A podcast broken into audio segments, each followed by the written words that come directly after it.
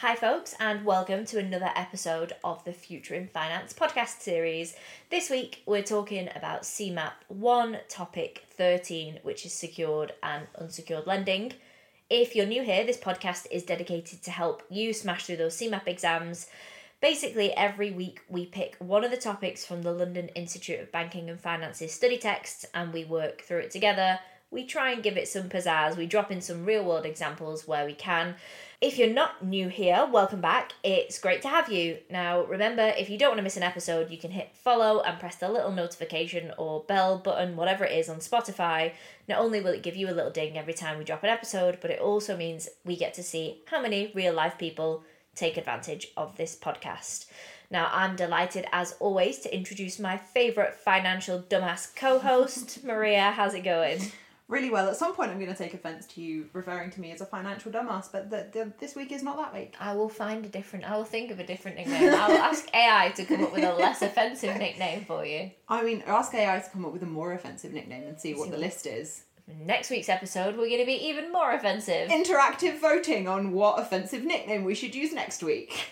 Okay, let's fire through the usual updates. So I've got the free CeMAP exam training webinar, which takes place this Thursday, which is the twenty-seventh of July at half past eight in the evening. If you're not signed up, go over to the website, which is C E M A P dot com, and get your name on the list.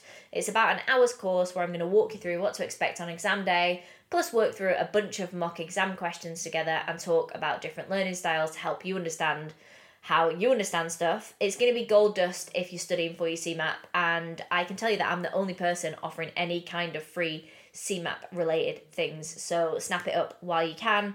Just look for the free exam webinar section of the website. Also, let's talk about the website. We have a new web address, so Yay! You no longer have to work those little fingers to a bone typing Future in Finance into your browser. Now, you just go to C E M A P dot com, and if you can't find it from that, then you don't deserve to be qualified in CeMAP. If you can't spell CeMAP, I say this as someone who still struggles to spell CeMAP whenever I text it to you, so... Well, if you can't spell CeMAP, then... there's little to no hope, but if there was hope, I could help you with it.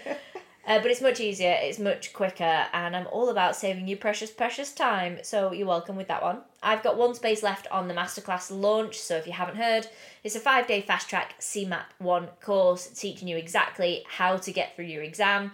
You get the delight of me and no more than seven other students for five whole days. You get lifetime access to an e-learning platform which delivers all the same material just in a bunch of different learning styles. You get the complete audio study guide series as well, which I'll come on to in a bit, and you get a one hour's one-to-one coaching session with me, all for the bargain bargain price of two hundred seventy-nine pounds. To put that into perspective, if you look at any other programme, it's about six hundred pounds, and once mine has gone past the early bird stage and it's no longer a launch offer, it's also going to be about six hundred pounds. So it's a bargain. If you want to sign up for it, there's one space left on the fourth to the eighth of September course, and then there's a few spaces left on the second to the sixth of October course. They're the only ones that are going to be at two hundred seventy-nine pounds.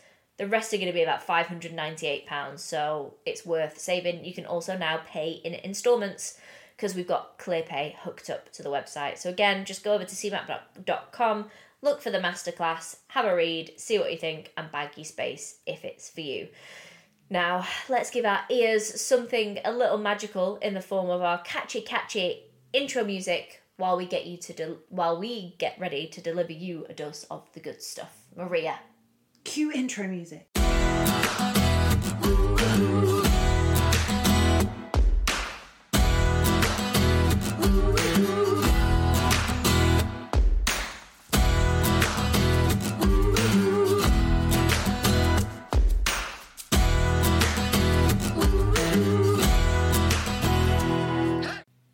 Before we dig in, I almost forgot to mention, we looked on Spotify the other day and we have eight five-star reviews, and I checked and none of it is family members or Woo-hoo! me. So if you rated us five stars, thank you very much. If you haven't rated us yet and you would like to rate us five stars, please go on Spotify and do so, because that helps with my stuff. If you want to rate it any less than five stars, then bugger right off, because I've not figured out how to delete other reviews off Spotify yet. I don't even know if I can.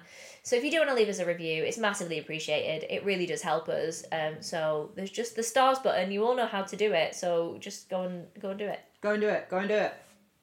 Okay, now let's jump in. So we're going to start, as always, with our objectives. Quick reminder, this is not a comprehensive study guide. We wedge what we can into twenty-five to thirty minutes. We can't do any more than that. So it's not the full topic. But right now we're going to cover off repayment mortgages, interest-only mortgages, the range of interest rate options that might be available, equity release, and other types of secured lending, which includes bridging loans.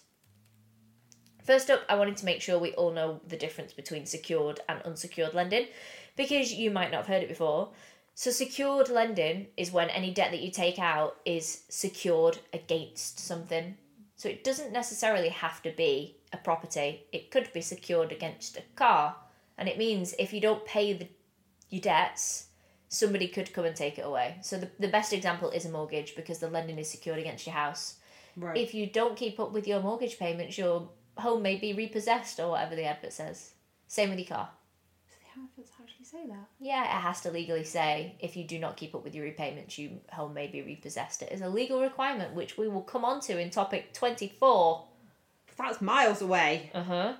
So in the event that repayments are missed and you can't resolve it in any other way, they have the right to come and take your house off you and sell it to pay for the debt that they incurred by lending the money to you. Whereas unsecured lending is stuff like overdrafts, it's credit cards. It's not secured against anything. If you don't pay it, it's not great, but there's nothing that really that they can come and take away, because it's not secured against anything in particular. They can't physically take anything off you for it, but generally they send, like, you know, bailiffs. Bailiffs and stuff who can, yeah, to sell the debt. That's exactly it. So because unsecured lending is seen as higher risk, generally interest rates on them are higher, because they have to calculate, um, they have to kind of... account for the increased risk. Account is the word I was looking for. That's exactly it. Excellent. Now, if you've been studying for your CeMAP because you've got big hopes and dreams of one day becoming becoming a mortgage advisor, which I would guess is a one hundred percent of our listeners, today we're actually going to talk about mortgages. For the first time, it's only taken us almost five months to get to the point where we're going to talk about mortgages, but topic thirteen is where it happens. So there are two basic types of mortgages. You have a repayment mortgage, which is also sometimes known as a capital and repayment mortgage, and you've got an interest-only mortgage. Now, there are a number of different ways that can be used to repay an interest-only mortgage, and I'm going to come back over to this later in the topic um, when we cover equity release schemes as well. That's kind of another type of mortgage-ish, but let's start with the repayment mortgage. Now, with a repayment mortgage, you make monthly repayments to the lender. So if you go to... Maria, give me a bank. Barclays. You go to Barclays, you take out a mortgage that's a repayment mortgage, and when you make the repayment, you pay cart, cart capital, part capital, and the capital is how much the house actually costs. So you've got the cost of the house, and then you've got the interest on top of it, which yep. is how much you're paying the bank for the loan. Yeah. So you will always pay part capital and part interest. And not many people know this, but when you first take out a mortgage, the first five to ten years of a standard twenty-five year mortgage, you pay off something like eighty percent of what you pay every month only pays interest. It doesn't pay any of the capital of the house. That just blows my tiny, tiny mind. So if you get a balance from Barclays five years into paying a mortgage, you might find that actually you've paid two grand worth of your house off and you've made thirty grand's worth of mortgage payments. Oh, that is galling. Yeah. So that is galling. That's why sometimes it's better to pay... Mi- It's better to make higher monthly repayments over a shorter period of time instead of spreading your mortgage out right. over thirty years instead of over fifteen years. You're paying less interest. Yeah, because overall you pay less. Which is just mind-boggling because, you know, financially people generally don't have the ability to pay. Shorter periods, more Shorter money. periods, more money, because you literally need money to do everything else in your life. That's why the system works so well. Also terribly, depending oh, on, you know, yeah. your outlook on life. Now, the repayment is calculated in a way where it's evenly spread throughout the term of the mortgage. So even though you would only pay, for example, four hundred fifty pounds a month, that would stay the same, but the percentage of what is interest and what is capital changes across the term. Speaking of terms, I need to drop some key terms here because I get them wrong every time, and I feel like this might have come up in my exam, although I can't swear to it. But mortgage, the word mortgage or mortgager, and the words mortgagee. Right. So if I said to you, Maria, who is the mortgagee?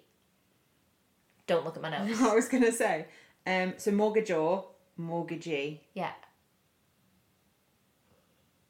Well, if you look at it like in employer employee? Yeah. Is, does that... So it would be the employer, employer giving you the job. So they would be the giving person. Yeah. And then the employee is the person that takes the job. Right. So the giving is the bank and the taking is the...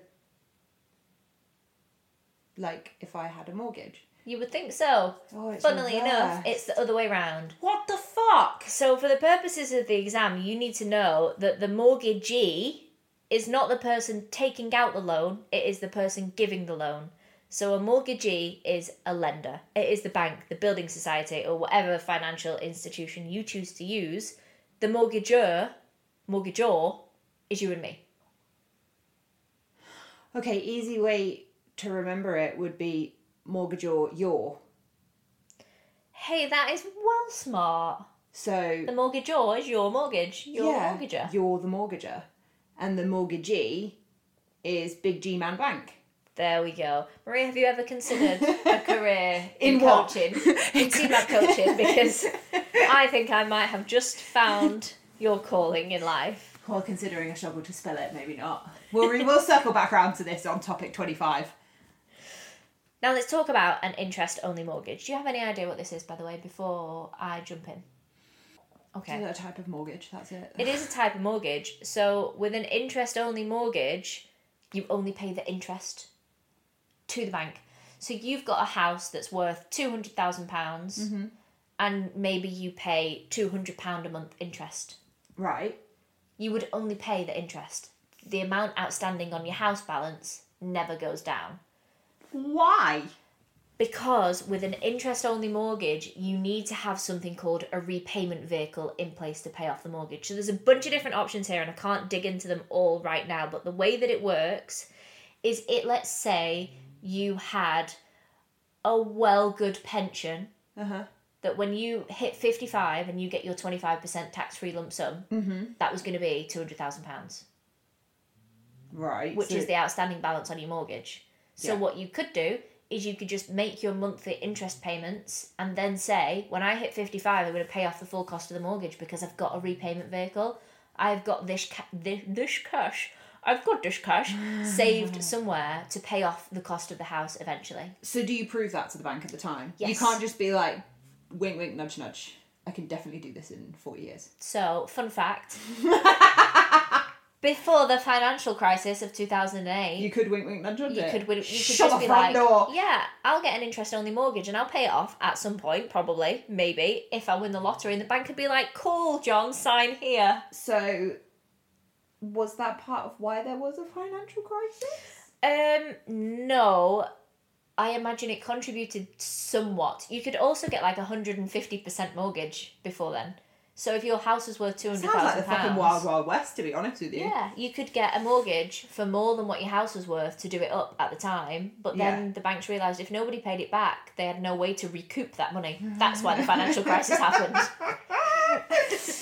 Wow, that is... Um, that, yeah. Mm. Yeah, so in April two thousand fourteen, you do not need to know this date for the exam. I'm just flexing, I'm not going to lie.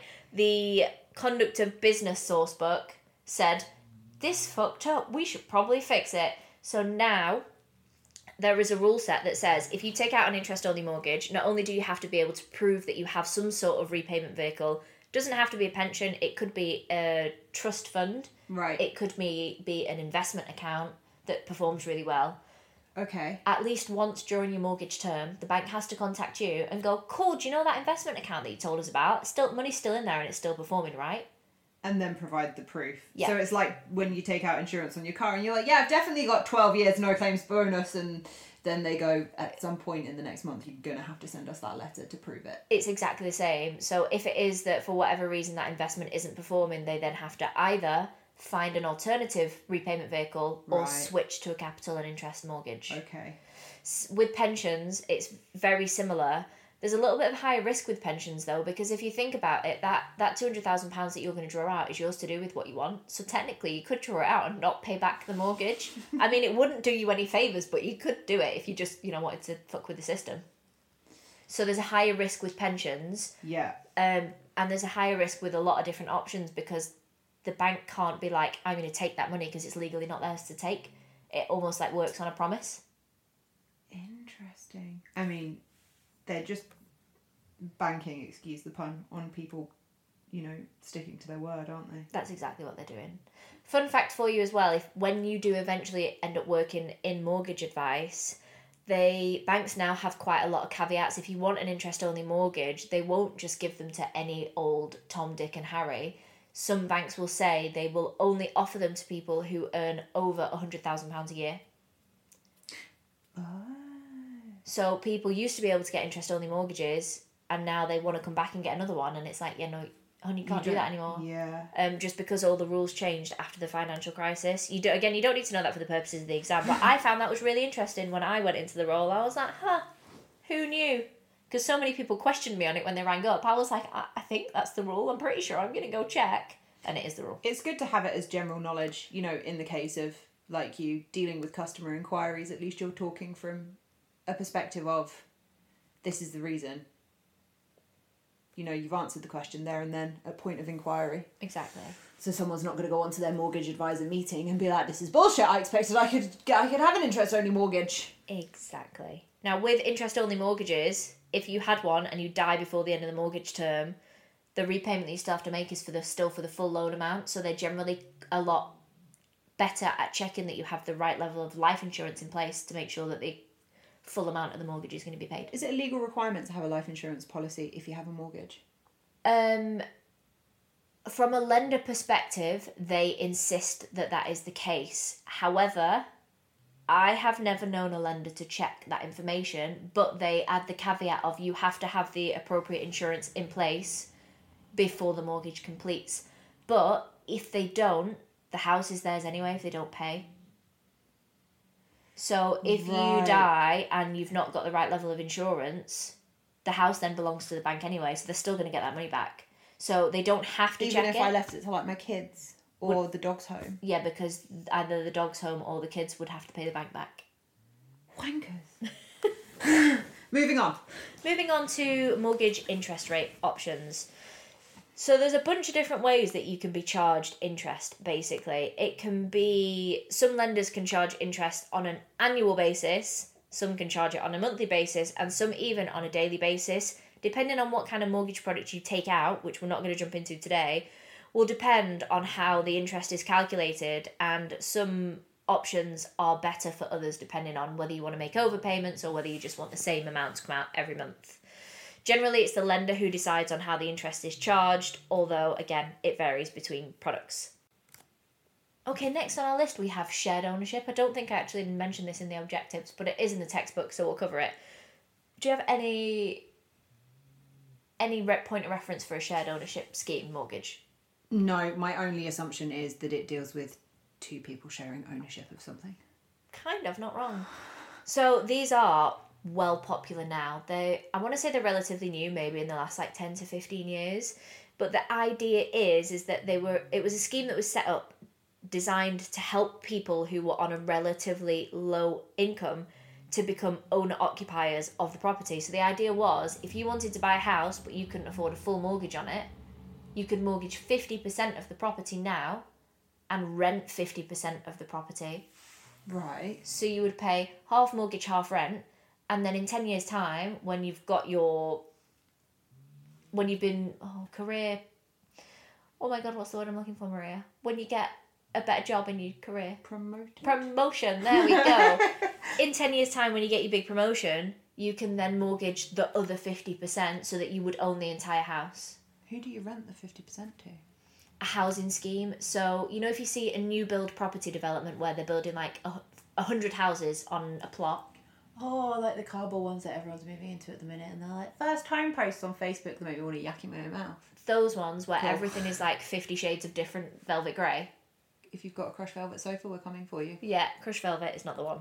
Anyway, those houses yeah. are generally, they have a proportion of them that are offered on shared ownership schemes. The government incentivise um, builders to do it because it's a more accessible way for people on lower incomes to afford nicer houses.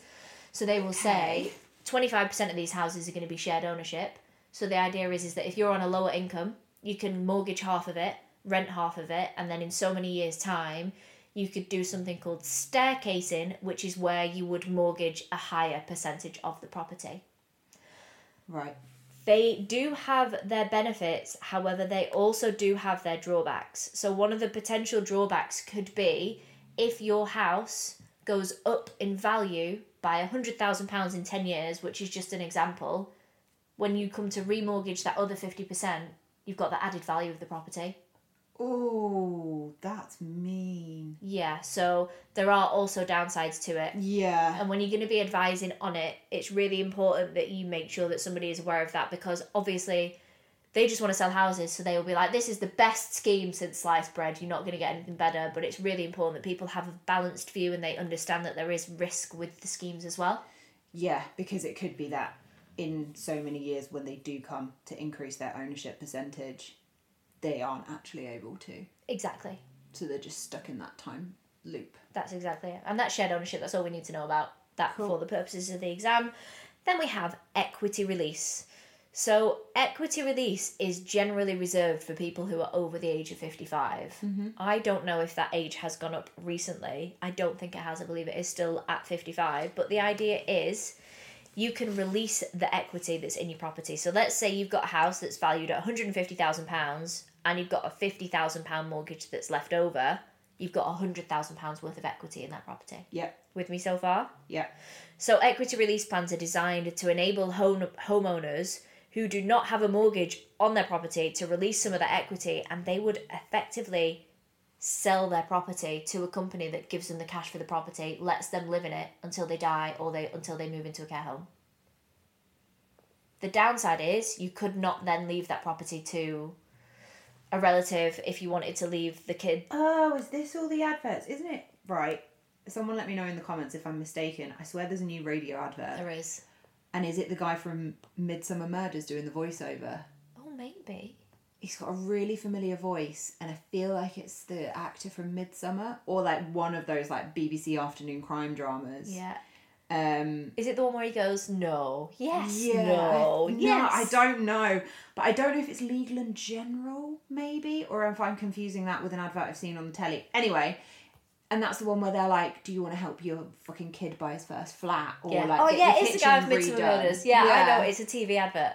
Okay. Yes, but there is also a radio advert where it's like a, a conversation between two people, and one guy's going, no, and the other two are going, yes, and he's going, no. And basically they've told him that they've given him like a fuck ton of money. It's their son because they've equity released. They've released all the equity out of their property. So basically what you do is rather than getting the money after you're dead. Mm-hmm. Yeah. It's before you're dead. Yeah. So, so you can help someone like a kid or a, a grandkid buy a first house, which typically, I mean, unless you have quite well-off parents or you're in a system, a situ- situation where you have family that can help you, typically most of us are waiting for some form of inheritance. Yeah, everybody's to, waiting for somebody to pop it if we want to buy our yeah, first house. Yeah, so, that's yeah, exactly it. Exactly. So instead of waiting for that, it's a pre-release. Yeah. The radio advert tagline is, for the life in later life. Yes, it is. And that's exactly oh, that's what it is. Yeah. So you can release what your property's worth. You can have that in cash. You have effectively sold your house to somebody else. They're going to let you live in it, but you've got the money to do with what you want. You can have margaritas from ten a.m. on a cruise every day until you die because you've just released all the equity in your house. And not leave anything for your money-grabbing shitbag kids. Exactly. I've just done some Googling, actually, while I've been looking at that, and I completely lied about the age that you can oh. get equity release, so my apologies. Correction. Most of the schemes are only available to people over the age of sixty, and a lot have a minimum age of seventy. Is that basically so that they get the house in a timely fashion? Because otherwise, people are living so much longer, like My grandfather died at ninety-three. If he'd equity released at fifty-five, the bank would have been fucking livid. Honestly, he wouldn't have had enough money to last. That's exactly it. Right, okay. So, so it's because people are living longer. The age is the going up. The age has gone up. So minimum age of sixty. A lot of them caveat that at seventy.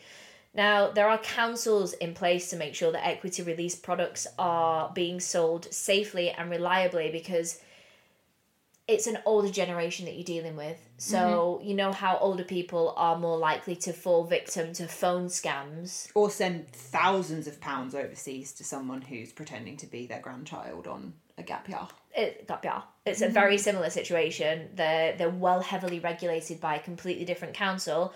And if you want to advise on equity release schemes, you have to get an additional qualification on top of your CeMAP to be able to deal with those customers. I mean, to be honest with you, if you... dealing with the older population, you should probably have extra qualifications anyway, not only in patience, but also explaining things to people really slowly, because, you know, they it's can like be trying to explain to your grandma how to use the Sky remote over the phone when the box is oh, turned off. Oh, yeah. All that time, Grandpa came back with a two and a half litre turbo Ford Fiesta that he'd been sold at eighty-five years of age, when he can't differentiate, and it was an automatic, and he couldn't, couldn't differentiate between the brake and the accelerator, and he definitely took the wing mirror off on the way into and out of the garage, like on four different occasions, before I went back to the garage and flipped my shit with them and was like, what were you doing selling a pocket rocket to a man who can barely cross a road in a timely manner? So yeah, definitely um definitely be careful with the older generation, because you'll end up having their grandkids like me coming in to speak to you. Fun fact that elderly people fall under the vulnerable customer category. When we get onto vulnerable customers, mm-hmm. elderly people fall into that category. Yeah, so basically just don't be a dick to someone's grandma or grandpa. Yeah, it's well bad karma. Really bad karma, because I'll hit you with a two and a half litre Ford Fiesta. Now, we are well almost out of time for this segment, so we're going to fire through um, something called bridging finance. So this falls under unsecured lending. It's really important that we know about this. So bridging finance can be used to bridge the gap between selling your home and buying another home, or buying your, your home and selling your other, other home, the second one. So, real world example.